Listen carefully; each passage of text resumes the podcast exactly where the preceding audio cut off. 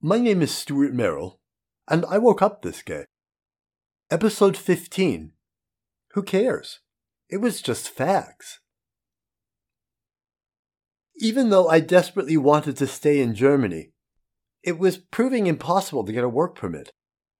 Honestly, I had absolutely zero desire to return to that hateful, homophobic hellhole that was America during the Reagan years. In Berlin, gays were treated like pampered mascots. They adored us. Berliners wanted everyone to know they were proudly reclaiming their place as the world capital of tolerance and hedonistic pleasure. A thriving gay community is an integral part of how Berliners proudly define themselves. There was no need for a gay ghetto in Berlin, or even gay clubs. All the dance clubs were gay, and that's where the straight people went, because we played the best music, and our clubs were the most fun. We jokingly referred to it as the velvet pillow syndrome because sometimes it was downright irritating the way Berliners pampered us and catered to our community. Just to give you an example, one night every year during Berlin's Gay Pride celebration, the straight community comes out and lights thousands of tea candles to line all the walkways in the Tiergarten, where gays notoriously cruise for sex at night.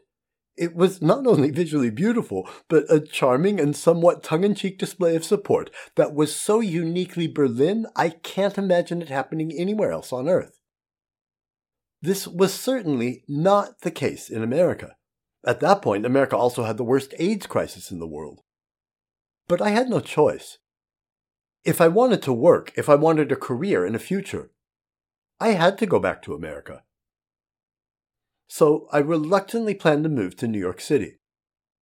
As I was packing up my belongings in boxes and mailing them to a friend in New York, I popped in to see my doctor Heiko Jessen for a quick checkup and a last minute HIV test. It came back positive. But the confirmation test, the Western blot, came back negative. Dr. Jessen was and still is one of Germany's most respected AIDS doctors and researchers. He correctly suspected at the time that I was in the very early stages of seroconversion. Seroconversion is the transition point when a body is first exposed to the HIV virus to when antibodies of the virus become present in the blood. European researchers needed a better understanding of what happens in our bodies during seroconversion, so Dr. Jessen asked if I could come in for blood tests every 48 hours over the next two or three weeks. Samples of my blood were then sent to researchers at the Max Planck Institute in Germany, the Hungarian Academy of Science Research Center, and the Pasteur Institute in France. I was actually very grateful that from the very first moment of my HIV infection, fate had given me an opportunity to assist Europe's leading AIDS researchers. I was in very good health at the time, so I figured I had a good year or two before I started to get sick, and probably a couple more years after that before I was dead. If I had to die, though, I wanted to be closer to my mum, so I went ahead with my plans to return to America. The strangest thing was how casual I felt about dying. I was only 35 years old, but you have to remember at that point most of my friends were already dead. I had been going to an endless stream of funerals for years. Many of my friends were younger than me when they died, so when my time came, it just seemed kind of normal. I thought I should have been shocked or terrified or something, but all I felt was an overwhelming wave of relief, as if somebody had lifted a huge weight from my shoulders. And I quite easily got used to the fact that now I was going to die too, just like all my friends had. As an added bonus, I no longer had to worry about building a future or a career. All I had to do was enjoy what time I had left. So I went ahead with my move to New York. As I was leaving for the airport, literally while turning the key to lock the door of my Berlin apartment, the phone rang. It was Babelsberg Studios. Somehow, they had done the impossible. They were calling to inform me they had my work permit and a job offer as an assistant producer for some new daytime TV show. I didn't know what to do. Finally, my dream of staying in Berlin was a possibility. But all my things were already in New York. My flight to New York was leaving in three hours. And I was dying, and I wanted to be closer to my mum. That was the clincher.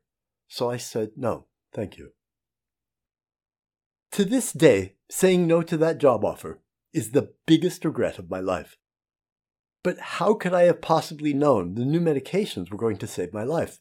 And how could I have possibly known that new TV show Verbotene Liebe, The Forbidden Love, would go on to be the longest running, most popular daytime TV show in German history?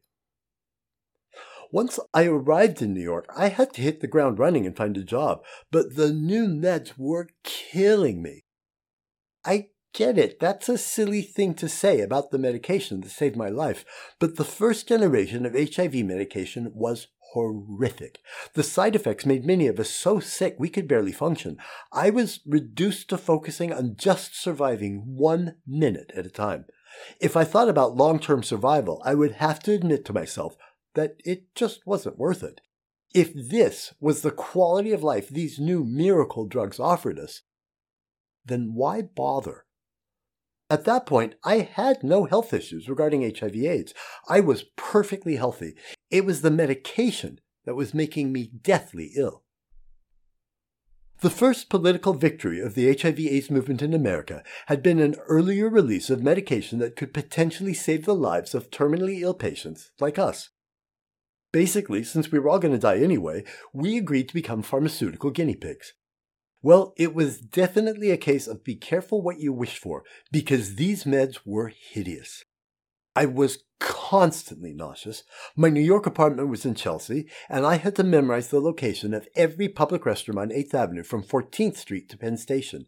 I made a point of never being farther than a half a block away from a public restroom. Oftentimes, I had only seconds to find one. The meds also made my hands shake. Well, to be honest, my whole body, right down to my very soul, was constantly shaking. It was downright embarrassing, and my anxiety levels were through the roof. I hadn't experienced such high levels of anxiety since I was 14 and had a bleeding ulcer. This was certainly not the life I had promised that terrified little 14 year old boy when I was trying to survive the church mandated child abuse designed to cure my homosexuality. One of the medications was a thick mint and caramel flavored liquid, the most god awful flavor combination ever devised by man. The only way I could keep from throwing it up was if I immediately chased it with a tall glass of chocolate milk to cut the taste. This pleasant experience was repeated three times daily. To this day, the mere sight of chocolate milk makes me gag. Eating became a tedious task for two reasons. Number one, I could no longer taste my food. Number two, I no longer had enough saliva to chew my food. But I couldn't allow myself to get hungry. If I did, I'd start throwing up again, followed immediately by several hours of absolute exhaustion. I felt like an old wrung out dish rag. But the side effect that haunts me to this day, I was tired. Oh my God, I was so exhausted all the time. Being exhausted every moment of every day was one of the most depressing experiences of my life and has come to define the past 28 years of my life. We would occasionally take medication vacations and go a few days or a weekend without taking our meds. The doctors told us this was extremely dangerous as it could lead to our bodies becoming resistant to the medication. But what choice did we have? Every breath was a reminder of how miserable we were. We had to occasionally remind ourselves what we were fighting for, what it felt like to be a normal, healthy human being, instead of this constantly nauseous, uber anxious, convulsive pharmaceutical guinea pig. I was so miserable. We were all miserable. I tried to convince myself cancer patients must feel like this, maybe even worse. Somehow they survived treatment, but for them there was at least the possibility of light at the end of the tunnel. We didn't have that. This endless misery was our new so called life, and there was no end in sight. Until my T cell count dropped below 400, I also had to work to support myself. Some guys intentionally got sicker faster so they could qualify for Social Security. I worked as a cater waiter, but only for companies that were owned or managed by gays. They understood why I had to run to the bathroom two or three times every hour of every day. Of course, my stomach problems weren't helped by the fact that I had to consume copious amounts of coffee, Coca Cola, and Red Bull just to make it through the day. I wasn't the only one asking myself, is it really worth fighting so hard to stay alive if this is the quality of life we have to look forward to? Frankly, I have nothing but respect for those courageous gay men who chose to take their own lives before they got too sick. They chose to spare themselves and their loved ones from the slow agony of dying from AIDS. On more than one occasion, I told my doctor if this is what my life was going to be like, then no, thank you, I'm not interested. Our doctors told us it was just a matter of time before the next generation of meds would hit the market, and they assured us they would be much easier to take and have far fewer side effects. We only had to hang on for a few more months or a year at the most. I spent the majority of those months sick in bed so I could save up enough energy to get through work. What precious little free time was left was spent taking care of our dying friends or visiting them in the hospital to say goodbye. And of course, there was the never ending stream of funerals. Ironically, for years, those funerals were the only social life any of us had. Slowly, my body started getting used to the medications. When I went a day, then a whole week, and finally an entire month without these fatalistic thoughts, I knew I was going to survive at least for a while longer. We all struggled on, and when the new meds finally hit the market, they were, thank God, much easier to take. The only side effects that still persisted were a milder nausea and, of course, the endless exhaustion. David Seidner, the celebrated photographer from Vanity Fair, was my last friend to die from AIDS. After that, people just stopped dying, and I slowly began to grapple with the realization I wasn't going to die. I was actually one of the lucky few who had survived. The age of death and AIDS was finally over. I had always imagined this huge celebration, a ticker tape parade like those pictures you see of Times Square when we won World War II. In the four years America was in World War II, 400,000 brave American soldiers lost their lives. That's about 2.5% of the soldiers who served. And look at the well deserved celebration America had when we finally won that war. We're still talking about it 80 years later. Our war with AIDS had lasted over 15 years. At that point, half my life, my entire adult life. To date, 40 million people have died of AIDS yet there wasn't so much as a whimper. For the first six years of the AIDS crisis, not one single dollar was spent for research or cure in America. In the first few weeks of the AIDS crisis, when there were only 2,000 recorded deaths and AIDS was still geographically isolated to only three American cities, Dr. Matilda Krim pleaded with her good friend President Ronald Reagan she explained to him it was absolutely urgent he immediately fund research into the mysterious disease killing the gay community before it became a pandemic and spread to the wider community. Unsurprisingly, given Reagan's famous hatred of homosexuals, he declined. He refused to even say the word AIDS in public for the next six years. And may I also remind you, it was only America that chose to ignore AIDS. The rest of the civilized world was horrified by America's intentional policy of ignoring AIDS, and they were shocked by what was happening in America. During the ceremony to rededicate the Statue of Liberty, with President Reagan and French President Francois Mitterrand in attendance, the MC made a joke about AIDS. The camera panned to show the audience reaction, and we saw Nancy and Ronald Reagan laughing hysterically while President Francois Mitterrand and his wife Danielle looked on in utter horror and disbelief. And don't think for a single moment that Nancy and Ronnie were the only ones laughing at our suffering and dying. At that time, polling confirmed that most Americans were indifferent to AIDS. Even in my own family, in spite of the fact that they all knew I was HIV positive, they openly joked about how fags got what we deserved when we died of AIDS. Other than the jokes, though, most Americans just ignored AIDS, but they were incensed if we were ever rude enough to talk about it. And who can blame them? How dare we, insignificant sinners, interrupt their fantasy lives in Reagan's shining city on a hill with our trivial deaths, especially when we deserve to die? However, three days after the first straight person was diagnosed with HIV, President Ronald Reagan declared AIDS a national emergency and poured tens of millions of dollars into finding a cure. Three days after the first straight person was diagnosed with HIV.